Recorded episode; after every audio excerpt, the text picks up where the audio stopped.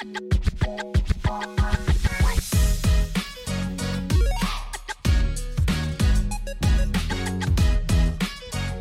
everybody, and welcome to the show. I'm James, that's Katie, and that makes this another in person, the first ever episode 23 of Cloud Control. Welcome back to my house, Kate. Thank you. It's nice to be here. I was actually here yesterday too. Um, so, you know, Just be- yeah, so that's some behind the scenes stuff. Fine. We just watched some Yellowjackets. You know, we're chilling. It's a good time. You know what? Yellowjackets and podcast night always, always a golden Always night. a good time. I, I will say. say. though, every time I come here, I realize that I'm really short. Like, I, it's a weird thing, right? Like, you just don't really think about yourself as short on your day to day life because that's that's normal. And then we do this, and I see the difference on the screen, and I go, "Wow, do I just do I just look like this to everyone? like, what the? It's the podcast. You know, they say the camera adds weight. They say the camera also makes certain people look shorter That's That's I've heard that before. Some may say mm-hmm. that that's the truth. Um, yeah, well, welcome back to the podcast, everybody. You know what? We're going to get straight into it today. Um, something fun is going to happen in just a few seconds. We're going to uh, give our impressions of the Armored Core 6 trailer that just came out, the gameplay trailer a couple of days ago from PlayStation. So, is this the perfect game of the mix for Kate and I? We'll wait and see, but we'll we'll uh, talk about that in just a second. I've also been playing po- uh, Shovel Knight Pocket Dungeon, which is pretty fun, and I can't wait to talk a little bit more about that. And then we also played a game from our past, back from the day of uh, what, like 1999 or 2000. Mhm. Pokemon Stadium came to the Nintendo 64 online, and we obviously had to play it, and we'll talk about that at the end of the show. Um, but like I said, we're starting off with Armored Core 6. And so I'm just going to put the trailer on here for anyone watching on the video side. But there was a gameplay trailer a couple days ago. Uh, we both watched it. We got some feelings on it. But Kate, as the FromSoft person, I have to let you talk first. Uh, where do you want to start with Armored Core 6? I mean, this is a weird one because, like, you know, as I everyone's probably sick of hearing, like, I am our FromSoft resident. Like, I was just telling James, like, oh man, I really want to play Bloodborne again. Like, I've got all these problems, but I've never I've got all these problems. I mean, look, I don't lie on this podcast. Um, but I've never played an Armored Core game, and I will tell you, if Armored Core 6 never came out, I would go to my grave probably never having played an Armored Core game. Like, the mech stuff doesn't interest me. Like, you know, there isn't really a recent game, so if you see any gameplay footage, especially not knowing how the game works, it just sort of looks like mechs flying around and like it Mhm. doesn't appeal to me in any way. And then they came out, okay, I, Armored Core 6, I'm like, fuck, okay, here we go, I gotta play this. But this gameplay trailer, in addition to some of the breakdowns I've seen, um, people kind of explaining like what some of the footage might be showing us, aside from just being cinematic and looking Mhm. cool, I actually am. I don't know. It's may I don't know how much is genuine and how much is like a Stockholm syndrome kind of experience, but like I'm kind of starting to get excited Right, for right. this game. So, like, if you were to say, like, what percentage of your excitement is the FromSoft brand versus what you're seeing and the Um, breakdown of it? so I'm just curious. I mean, it's powered by the From FromSoft. Sure. Like if sure. someone else but, uh, is making, but that's valid, right? Like, if, if a studio you likes making a game, even if it's something that you're not traditionally into, you're still going to pay attention. to it. exactly. And you know what? They've done so many kind of varied things now, and I think their design, like approach to game design, is so interesting that like there's a part of me that's like, yeah, I wish it was another Souls game instead.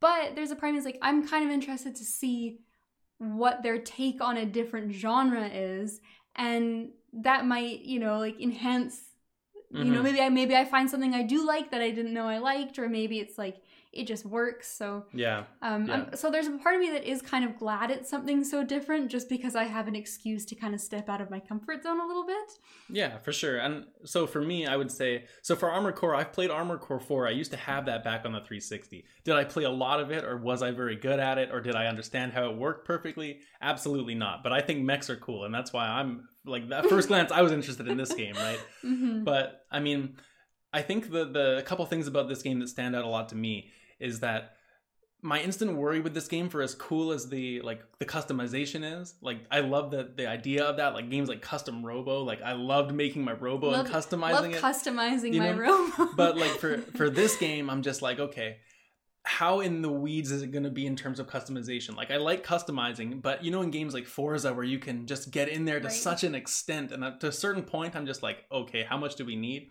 i hope that it's like not just menus and menus and menus and more about the action. But that being said okay well the video stopped.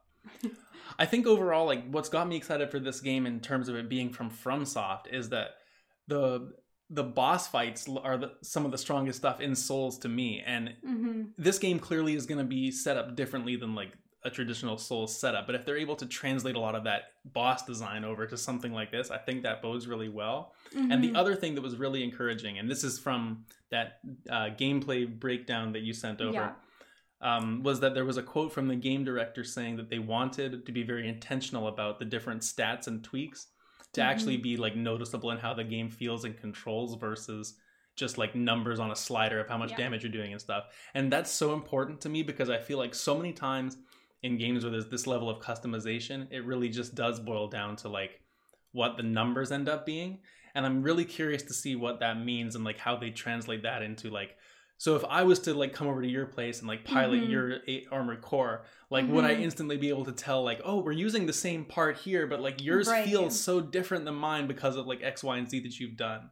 Or is it just like you get to the end of the map five seconds faster because your speed stat is like too higher? You know, like what does that feel like? That's what I'm Right. interested in to see. Yeah, and I, I think I'm confident that they're gonna do a good job with that because from what I understand and from some of the research I've been doing, that that's like the main thing that Armored Core has been known for, just as a series in general, um, is that the customization is supposed to be always really good. Like I think part of it is just that like an insane amount of options, but also it's supposed to be very good in terms of like it does feel different and i guess like the legs are important like you can have tank tra- like Mhm. we even saw in this trailer like you get the tank treads and then you're sort of like you know you just like zoom in and smash into people and then you get various legs that are a bit more like agile and you get those like four like style Yeah, like the quad legs. the quad legs and they let you like kind of like hover in air a little bit better Mhm. and then my favorite ones from the trailer because obviously i'm gonna do the light fast build is um like kind of knees? the back Mhm. knees because he can like hop sideways and like what looks to be like the best dodge perhaps so Mhm. I think like that alone, like just changing the legs seems to really change how your mech is gonna pilot. Yeah. And then on top of that, you have like, you know, like the four different like the front and the back on each side for like your weapons, and those seem to be like there's melee stuff, there's range stuff, there's probably like you probably maybe want a combination of both, or you can go Mhm. like just one or the other. Like maybe the tank guy just goes melee and just like ri- drives over you and like slashes around like but it, it seems like there's a lot of variety and so armor core is apparently known for that in general and then i would say like that is something that they prioritized a lot in elden ring as well Mhm. so like the amount of like build variety and how unique a lot of the weapons were and all the weapon arts and being able to mix and match um, that was something that they really prioritized so I, I think coming from both angles of like what the series was known for and then also like what they've kind of been like working on in the past and they can bring from their more recent non-Armored Core titles like it's sort of a match made in Mhm, heaven mhm. I'm thinking of this too from like a design philosophy, right? So something that we do like in my work is we do something like diverge and converge. Like you have an idea, then you diverge into as many possibilities as you can, and then you like zone those back into another focus. And it's interesting because like for this, I wonder like how many of the ideas that they had for combat in this armored core and the fact that you have so many more weapons available Mhm. Whereas in like I think correct me if I'm wrong, I'm sure there's exception, but traditionally in Souls, your like your arsenal is much smaller than it seems to be like the variety you have here. Mhm. So I wonder if there's any like you know, have they been sitting on a certain boss design for like a couple of Souls games that they're like, oh, this is so cool, but like we can't implement it with like the lack of weapons or something like that. Mhm. And then like how are those ideas going to be like input into this game? And then conversely, with the different kind of combat they're using for this, what can they take away for learnings for like when they return to a Souls title? Mhm. And I think that's also interesting because they're definitely going to learn, you know, something from this and apply it to the next one of those games too. Yeah. So I think that's the thing, right? Is they've made it very clear this is not a Souls game. This is an Armored Core game. But they've also said that we are taking things that we've learned from our previous games and like enhancing Armored Core based on like you know what we what we know how to do, what works. Like we've brand, you know, we've we've expanded as a studio and we want to draw from everything we've done, which sounds like to me the perfect approach to take it because like you want to be um, committed to having that Armored Core identity, but like you just made like six phenomenal games. Like you're not to completely ignore that. Um, And I want to harken back to the boss thing you said. And I think I really see souls the most in some of those bosses. Like there's that big guy that has those big, like windy up things and then he slams them down. And there's another one that kind of seems like it does a very, like, um, like uh he flies at you and tries to like impale you on his spear. That reminded me of that one boss from uh, With the- Metroid. oh, from Metroid. From Metroid, the one of Mhm. Metroid Dread, you know that last that kind of like guy that comes down. I don't know. There's an attack that looks similar. Yeah, yeah, okay. But it, it reminds me of exactly the guy from Elden Ring too. Mm. Like I've seen that move countless times. so I think that reminds me, like, because I think in the old Armored Core games, like it's it's sort of more of like a shooter and less about like moving as far as. Mhm. Like, I think there's less emphasis on dodging and like less Right. emphasis on like parrying and blocking. It's more just like you're gonna try and da- out damage the other Yeah. person. Whereas I think in this, it really seems like those are kind of like the bread and butter, like telegraphed attacks that you Mhm. then dodge and get out of the way in a Souls kind of style, uh, which is, I think, really interesting. Like that appeals to me. I like that mix and match. Like, you know, it doesn't have to be a Souls game, but I always appreciate that in any like action game I play because it's really interactive. I feel like I'm like dancing with the boss instead of just like shooting at them and like hoping I don't die first. Which maybe I'm bad at shooters and they shouldn't be Mhm. like that, but um Well, that's an interesting point though, because this game doesn't have to be a shooter, and of course you can use like melee weapons too. And that's something I really wanted to ask you. We talked about the legs, but like out of everything you've seen, like are you like wanting to use a certain kind of weapon? So I am what's interesting about this game is I am almost taking as much inspiration or like excitement from having played Returnal as I am from a FromSoft game because when I saw the gameplay trailer that was actually the first place my Mm. mind went because Returnal is a shooter. Um it's kind of like a bullet hell shooter, but it also made me feel kind of soulsy in a way like it's just kind of got that like same kind of atmosphere and difficulty and just like the way it felt kind of reminded me a little bit of souls. And so i see this i'm like well it's like a mech shooter and it's soulsy. I'm like hmm. And what i really liked about returnal and it reminds me of here is you got a really good dodge. Like i think it's called like a side booster from what i understand. And so is that where you go like really quickly to the side or you really quickly like dash around and the returnal dash reminds me of that. Something like i really liked returnal because like you had um obviously the guns but you could do some kind of like shorter range stuff and you were like um more powerful up close often than you were far away and you also got a really cool like laser sword that was a strong melee option so i kind of like to do like a close quarters like a little bit of guns and then also the sword and so i'm thinking Mhm. like well if i really like that in returnal i could maybe build a mech that would maybe feel like you that might really agile with the dodging and then like shoot your cool plasma laser and then like use the sword and ooh. Yeah. I I don't know for whatever reason my envisionment of what I want to do in this game is I just want to build the biggest bulkiest motherfucker motherfucker like around. I want to use those big Yeah. tank tread wheels and just have Yeah. like armor out the ass and like just a couple big guns and just drive around and just try it. You know, like that just sounds fun. I love it. That sounds funny, but like you know, people are gonna do like ridiculous builds like that, and I think it's a testament to like if any if you could make that work, and then I can have my like Mhm, exact mhm. opposite build, and we're both like successful at the game. Like Yeah. I think that's a good sign. I think that's like my biggest question still remaining for this game is like exactly how much variety is there in the mechs? Like we've seen a good amount of variety in this Mhm. trailer like you know there's lots of different weapons there's missiles and lasers and swords and you know uh, and then there's all the legs we talked about and all this stuff but at the end of the day like how many of the guns are just like varieties on a different kind of missile and like instead of six weak missiles it's like two stronger ones or something you know Mhm. like how many varieties of weapons are there i think it's going to be a lot like even just judging on souls like there's quite a variety of weapons but Mhm. like I just feel like there's such a opportunity because of the futuristic setting, because of like the robot thing. You could really go all out with some, you know, really unique ideas. Yeah. And I hope that they capitalize on that. I think they will. Like FromSoft always puts kind of like wacky, silly, crazy stuff. Like I'm calling it right now. The pizza cutter is gonna make a return, like the whirly gig, um, and it's also an Elden Ring. So they've already brought it back once. They're gonna have like this dumbass like saw you Mm. rev up and just like walk into people with the saw spinning, um, because that's a classic. And like I'm gonna put that on my mech. That's hilarious. But I think they're they're. I would be surprised if they didn't put a lot of like kind of like weird creative stuff. Mm. Um, and I would also say too, like this kind of goes back to the bosses as well. But you fight like kind of like looks like you fight a lot of other mechs, and I guarantee is the FromSoft style. Any of those parts on those mechs, you can have too. So like that guy Mhm. who's like the big chain whip in the Mhm. trailer who comes and whips you, like or like the electric whip, like I guarantee like you can get an electric whip at some point because those like mirror matches and they play by your rules is like yeah. such a FromSoft staple. And and it lends itself so well to the subject matter of this game. exactly. Because you're gonna be like going back to the shop and buying new parts, like, oh, that guy had that part, you know, like how Yeah. can I customize it but put it on my mech? And like right. Or maybe kind of you like scavenge it off of his his Yeah. mech once you defeat him. Like there's like that would be cool or like so if one of your what if in Mhm. the in like the, you're out in the story or like whatever it ends up being and you know you're in a fight and then oh like the sword i'm carrying is like busted like someone broke it so you like unattach it and you go scavenge something and Mhm. attach it to your arm slot like that would be so that cool would be cool. If you could do that kind of thing i Mhm. don't know if that's true or not and you know the other thing i was thinking of with this game too is how fun would it be to do like pvp if it worked really well especially Yeah. if like what if you could do like two on two matches and it's That like my big ass tank mech and then you're like doing your quick thing around.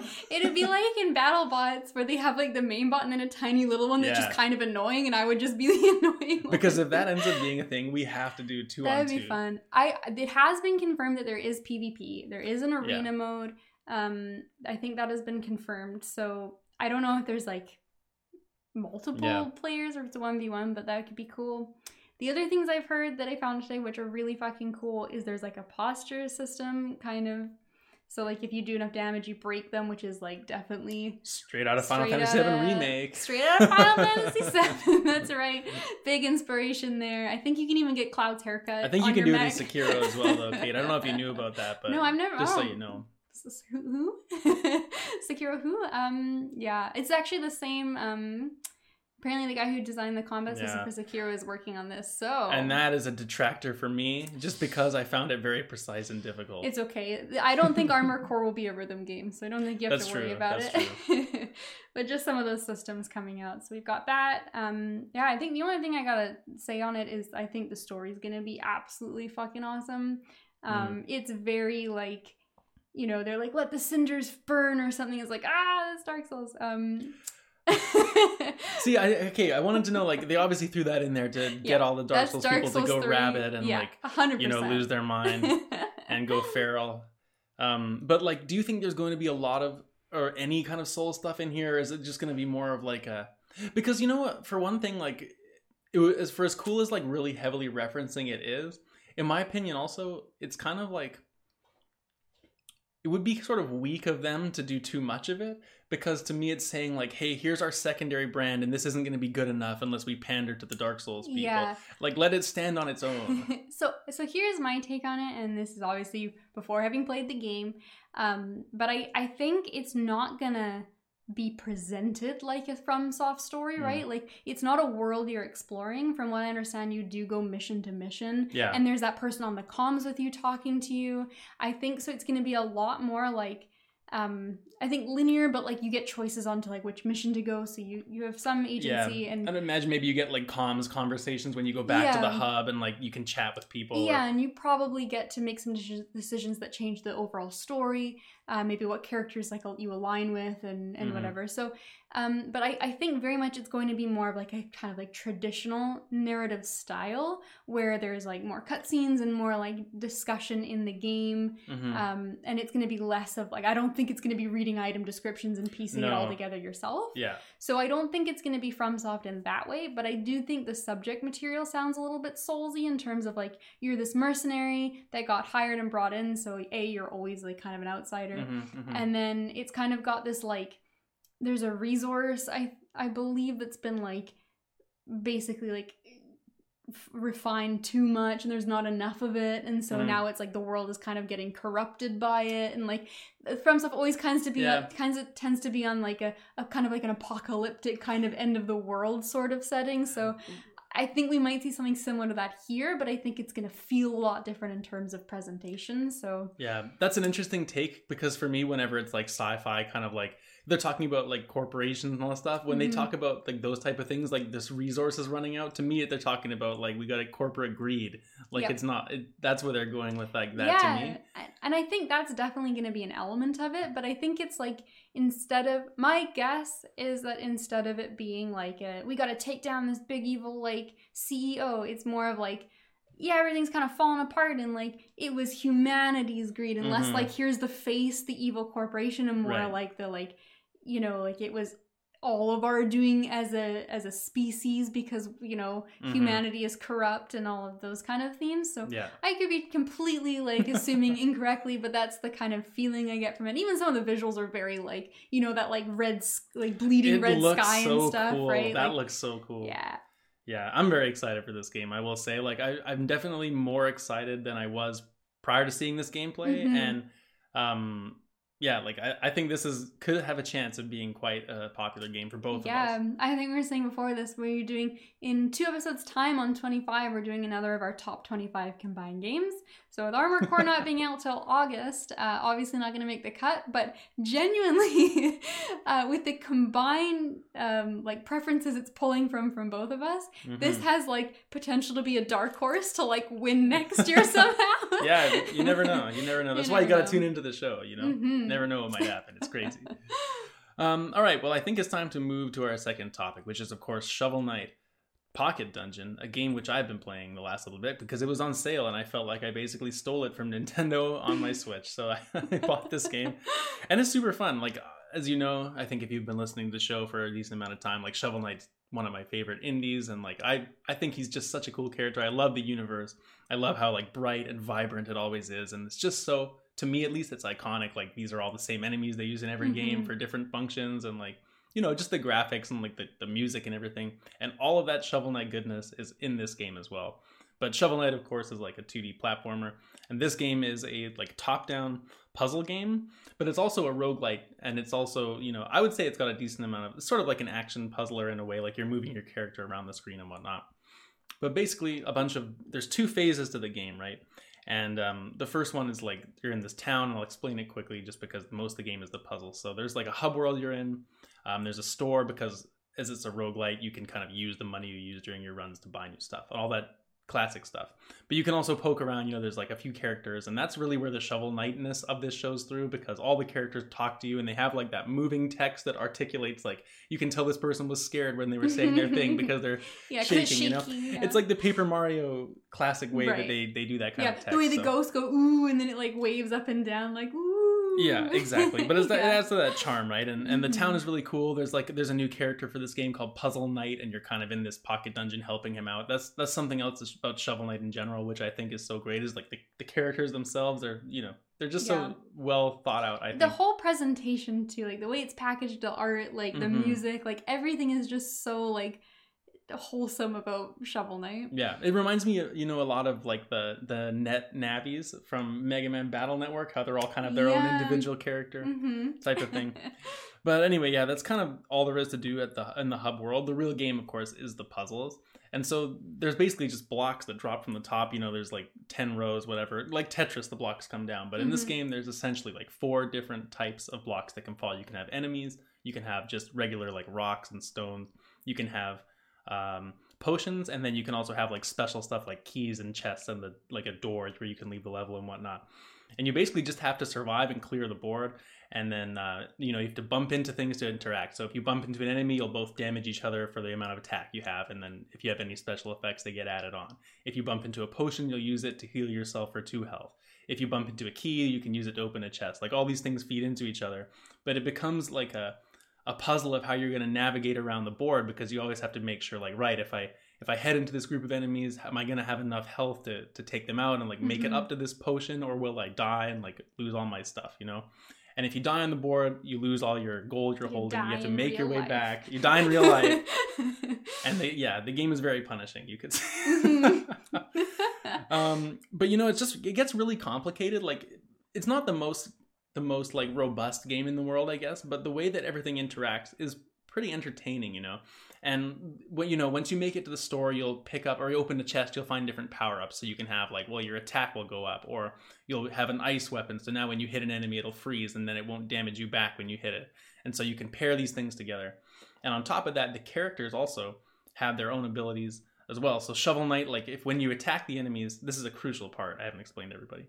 When when things are on the board so say there's like two skeleton guys next to each other if you attack one of them it'll hit both because they're chained together. Similarly if you touch two potions that are touching each other you'll you'll consume both of them. So you're kind of trying to also set the board up to chain these things together. Right. Kind of like the classic like match sort of exactly. board that it's set up it as to emulate. Yeah. Exactly.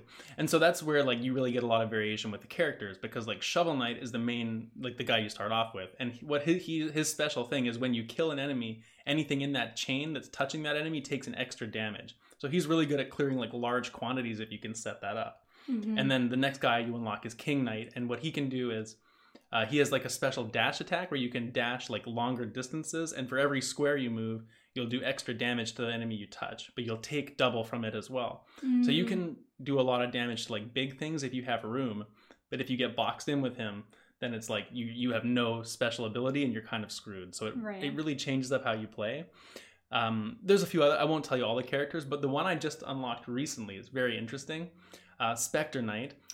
He's my favorite, He's by the way. so cool. But so his thing is that potions actually damage him, and he he heals by killing enemies on the board. So you have to play very aggressively and actually avoid the potions. Um, so it's it's just like it's completely changed how the game plays. And although it's not like a long game, I think you can actually, if you do well enough, you can beat a run in like you know 45 minutes or an hour. But it comes down to like okay, you're gonna do it with all the characters. Um, there's and then make sure you unlock everything. And there's this other portal you run into sometimes where this this guy's just in there and he's like, "Hey, do you have the three keys I need?" he's like, hey. You know, he just shows up and he's like, it sounds a little creepy. I need these keys, and I'm and I don't know what the keys are. I've never seen one, but Mhm. presumptively, you know, there's something I can unlock that further in the game and, and stuff like that. Yeah, this strikes me as the kind of game that would have like so many like hidden unlockables and like secrets and like things to uncover because like it just is like that's just kind of what you expect from these games in the first place, but also like it- I feel like Shovel Knight is like totally the IP to have like a Mhm. bunch of like secrets and stuff. Yeah, and there is like when when you go back to the main world, um, we're in here now. Actually, for anyone watching, you can actually like hit against the things that are in the world as well. So like if you're watching this little pink volcano that's glowing in the corner there, like that tree stump, if Mhm. you whack into that, it actually opens up and there's like a hidden passage behind there, and there's another character that's like, oh hey, you shouldn't have found me, and like has a little thing. He says something that's like, "Oh, maybe later in the game I'll find you know something I can interact Right. with him with." Um, so I just think this is a great little you know um, expansion of what Shovel Knight is. Um, it's a fun puzzle game. Is it by any means the best puzzle game I've ever played? No. But uh, you know it's very fun, and I'm interested just to unlock the remainder of the characters Yeah. and see how they how they behave and, and stuff like yeah, that. like I think for me, like this is kind of like the ultimate like replayability kind of game because like first of all, like a lot of what roguelikes are are predicated on is that you want to keep unlocking stuff. Like the second you've unlocked everything in a roguelike, it's like, okay, I'm kind of done. Like there's that's like the main motivation to keep going. At least like that's how I see it. And um this obviously has a lot of really cool things to unlock, both in terms of like tangible stuff you use in the game and then also like all the extra stuff outside in the world, the characters. Mhm. Um, and then also like because of the way the levels are generated, it seems like you kind of like you have a strategy, but it's never gonna play out exactly the same way. Like No. you're gonna get boxed into different corners, or you're gonna be like you know in a weird spot, or like there's gonna be a key that you want to get that's across from where you are, but you got to figure out your path to it. So like it's not overly complicated in the sense that you get like bogged down in it, but it's also like seems like it would stay very like fresh and like easy to keep playing for a long period of time, which like I think that's like kind of key to the success of a roguelike is like having that balance of like it's fun and engaging but not too complicated and then like you're constantly getting stuff and like Yeah. yeah. I totally agree. I think my only thing with the I think it's a bit light on the rogue light element of this game. Like there is the Mhm. shop, you can buy stuff for the next run, but compared to other roguelikes, I remember what's that one we played Dreamscaper? Dreamscaper. Was that last last year or Yeah. whatever we played that? We played a few over the podcast, but I feel like in comparison to those, like you the the frequency with which you unlock new stuff is a lot slower in this Mm. game. Like the shop just doesn't have as much variety. The items in the shop to like to unlock them are also far more expensive, and it's taken me Mm. quite a while to like accumulate the gold.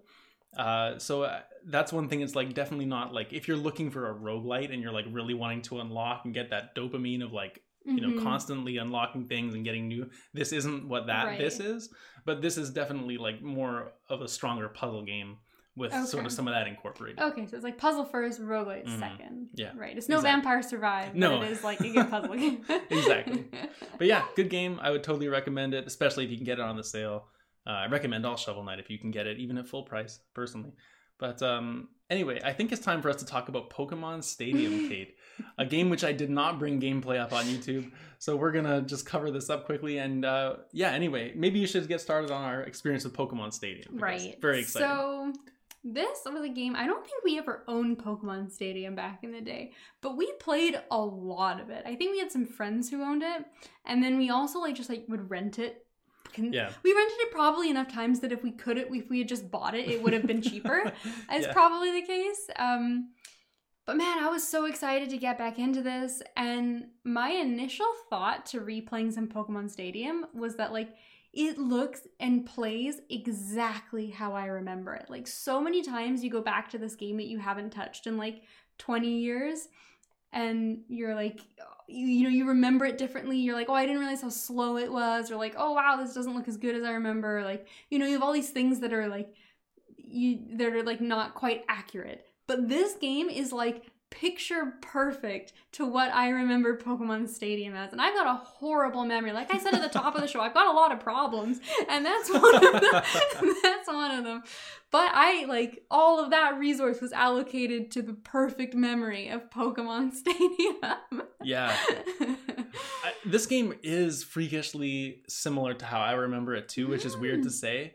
Like it's just so iconic the the UI of it, like how there's the blue and the green menu Yeah, for the Pokemon. and like choosing the buttons, it's like A, B, and then like the C Mhm. buttons. Like Yeah. very iconic. But you know, I, I guess what stuck out to me the most from playing this, um, obviously everyone like it's just like a Pokemon battle simulator, for, and for those listening that never played it back in the day, it it was uh, first of all just so amazing to see these Pokemon in 3D when it 1st came Mhm. out because you got to remember we were playing like Pokemon Gold and Silver at that time mhm. and like anything close to this level of 3D was just unheard of.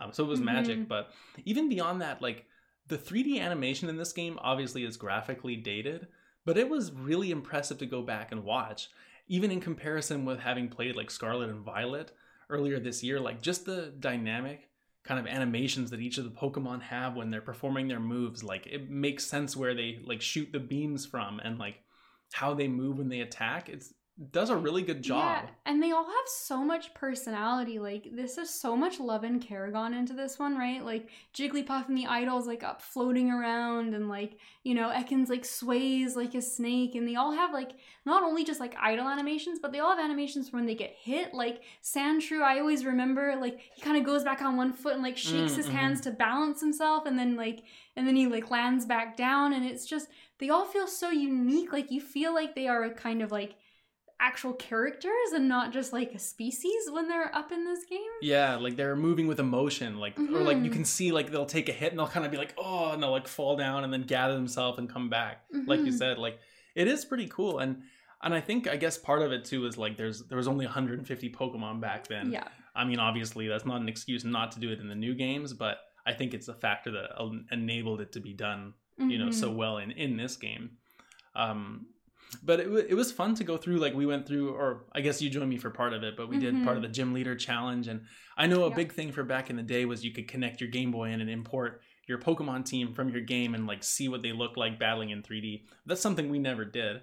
And wh- if you don't do that option what you get to do is select from like rental pokemon. So you want to go take on the elite four you want to go take on the gym you know pick from this list of pokemon here they all are here's their moves like which six do you want and that whole process of like going through the list and like Yeah. okay well you know here's blastoise he's got some shitty moves like i could pick Wartortle he's got like surf and it's way better but he's weaker like which do i want that whole Mhm. thing is just super fun and like you know in this game too you don't bring your whole team you just pick three so you you bring your team and then you're going through you're like right this person has these pokemon like what am i gonna bring Yeah. it's fun I think that's one of my favorite parts of the game is that like the secondary selection. So you bring your full team of six, yeah, and then you kind of like get matched up against the trainer. You see their six Pokemon and you see yours, and then you choose them. And I always distinctly remember like the way you choose them is like the buttons, so like the C button or like A or B. And I always remember thinking like that was fun, which that's a weird Mhm. thing to find fun. Is like, ooh, up on the C button is like Bulbasaur. I'm gonna pick him. Um, but it was like a fun mind game. You'd be like, oh, I see they've got like two water Pokemon. So like maybe I'll bring my electric, but then maybe they'll think I'll bring my electric and they'll bring their ground type. And like there was like actually a surprising amount of like strategy slash like mind games as to like which three you actually brought and like which order you put them in, right? It's Mhm. like like we played a match and we played like with just we just randomized which Pokemon we got. We just used a number generator and those were six. And I remember like I strategic like kind of as a joke, but also sort of strategically. Was like, I'm gonna put Rattata first because like that's pretty neutral, and you'll never expect I'm gonna start with Mm. Rattata. But like it is genuinely kind of like a consideration that you don't normally get in like I as far as I know any other Pokemon game. Uh, well, you if you battle on the competitive, you only get to bring four of the six. So you do get to pick, like if you were to play in that format, but generally no, like Right. not in the game. In terms of like yeah, like the actual like not in the game. not not against a real person anyway. Yeah. But No, exactly. And for what it's worth, too, like the AI is actually reasonably smart. You know, they'll switch their Pokemon out if they've got a bad matchup. And aside from like a few very, you know, specific cases, that never happens in the mainline games. mhm. Just the feather in this game's hat. Um, also, mini game mode. wow. Is a thing. I mean, come on, that's the real game mode, isn't it? I don't know. Actually, after playing some of those the other night, I might argue that maybe we're remembering them to be a little better than they actually are. Um, okay, let's all just off the top get it out of the way agree that Run Rattata Run is the best game in the playground. it is. Followed is. up by the Hard and Rock one. Yeah. And then third would be uh, the Sushi Go Round. Yes, Sushi opinion. Go Round is great too. I think the rest of them are just variations of pressing A. yeah, there's know. a lot of button mashing mashing games, which um Oh, you know what else is good too is the Drowzee one. We I Mhm. didn't remember that game, and I don't think we really played it much for whatever No. reason. It didn't look very nice. It is. it is pretty fun though, I will say. It's hard and it gives you a headache, but Mm. it's worth it when you win. Yeah, Um, this was a really fun nostalgia trip, though. You know, like yeah. I'm glad to have played it. Um, you know, there's not a lot to do in the game. You, once you kind of get past the Elite Four thing, and you you, can take 37 know. pictures of your sand yeah, there's this weird photo mode that is oh just oh my God. like, why would you ever want to do it? I don't know. So we were like after we'd done our like battles and we were playing around in the game, we're just looking at all the modes and like looking at the menu, which was fun because you went around that little map, like it's cute. There's a photo mode which like was really weirdly popular in like early 2000s, like late 90s games, and Eh, you like pick a Pokemon, which I guess like maybe it's cuter if you've like imported your Pokemon from the game, Sure. and you're like got a connection. And there's nothing wrong with wanting to take a picture of your Pokemon. No. It's how it's implemented in this game. So yeah, you pick, you go through the list of Pokemon, you pick who you want to take a picture of, and then you go to like this like photo mode, and you have like 36 photos you can take. But they just sort of stand there and do like one slight animation. It's like, why would you ever need 36 photos?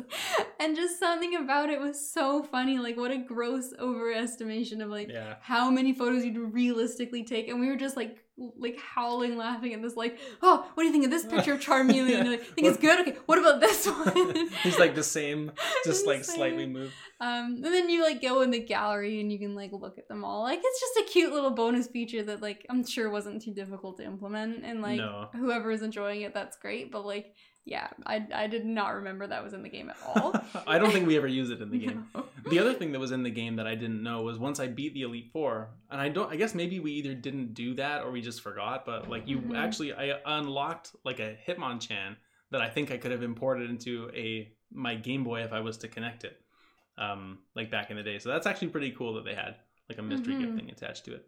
Yeah, so overall impression, I would say I think the game's pretty fun to like have a night or two of it. Like Mhm. it's fun doing the battles, especially back with like the Gen One jank that you know has yeah, been those weird mechanics and Yeah, it's been gone for so long, and like it's cool seeing the Pokemon. It's nostalgic. Like it, the mini games kind of suck aside from Run Rattata Run, which is great. Um, but like yeah, you can play them for twenty minutes, then kind of be good. Mhm. But I'd say it's a really fun nostalgia trip um, that I would recommend to go back and play if you had it as a kid, or if you were like, you know, maybe got into Pokemon a little bit later and never experienced it. So Mhm. this is like a cool like way to go back and and see some like Pokemon history. I think if you played it as a kid, you have to go back and play it Yeah. because you'll be impressed with like how well. Well, at least for Mhm. us, I guess we had a similar. I'm just judging it because we had the same experience with Yeah. that, so I don't know.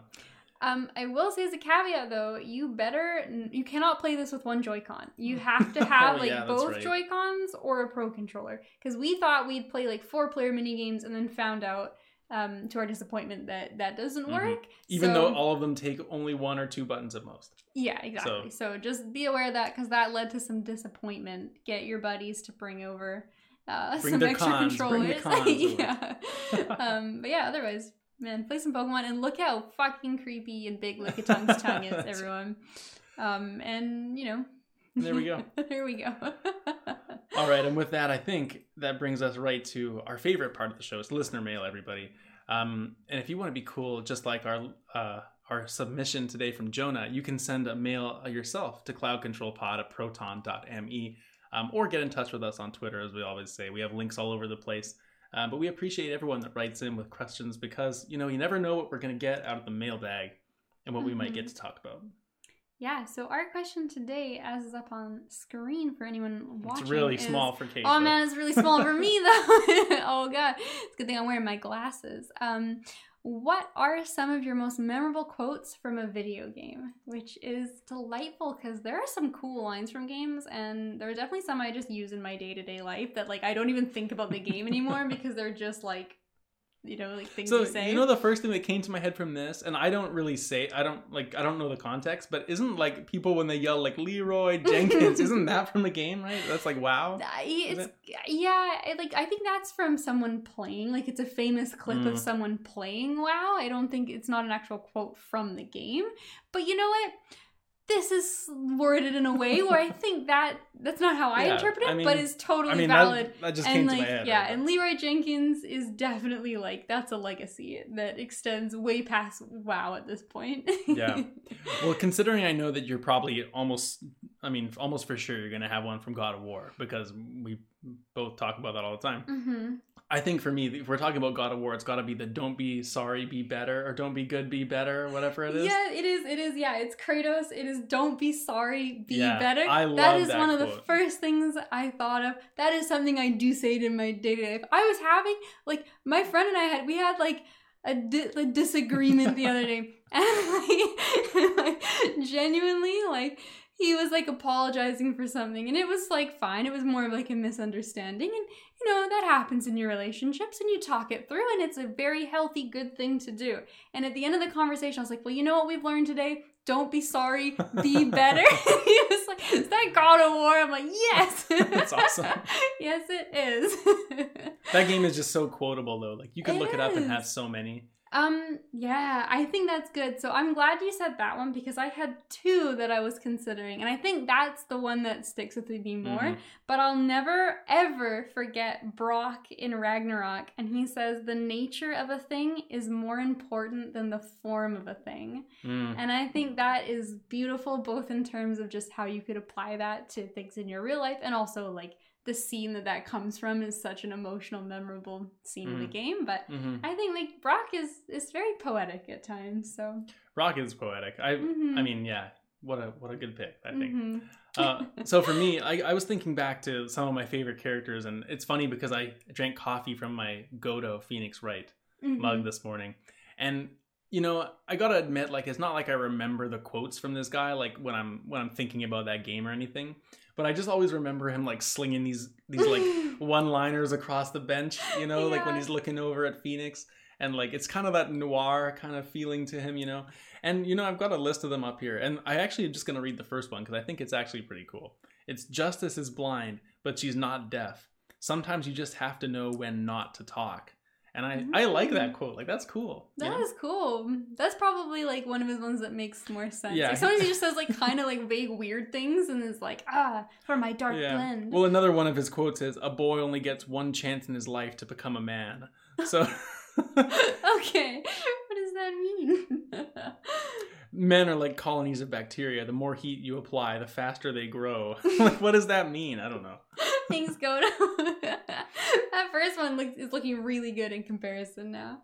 Um, that's awesome.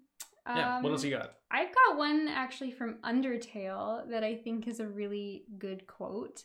Um, and it kind of comes it comes at the end of the game. So you make it through and I you don't want to spoil the game because it's definitely one of those like you got to experience it, but it's um a lot of it's questioning like you know it's got the like do you do pacifist or like whatever and it's questioning your like humanity a lot of the time as you go through. And you kind of are going through various trials and you get to the end of the game and it's actually not like a line of dialogue but it's a mirror in a house and if you like click to interact with the mirror you can see your character in it Mm, you see the character in the mirror and then it says despite everything it's still you mm. and like that is like that's almost Yeah. a like make you cry So- kind of line. You don't expect Yeah. it. Like you just you're just in the house, like, you know, you press on the fridge and like there's like, oh, there's this pie in here, and it's just kind of funny, silly stuff. You get to the mirror and you're like, oh, okay, I'm gonna just pause for a moment. Yeah. like, You know that's that's really Yeah. interesting that you bring that up because the last game that came to my mind and the what my real answer for this, like what I really Mhm. want to say, is is actually Eastward, a game that I Mhm. want to talk about on the show. Hopefully next time when I finish it. But this game is is is really cool and it gets compared a lot of the time to Earthbound and by association Undertale right. by the way that it tells some of its story. And one thing that I love about the game, in fact, probably my favorite thing about the game, is that when you save, you say you go to the fridge and you save like on Earthbound you call you call on the phone and you Right. save by calling.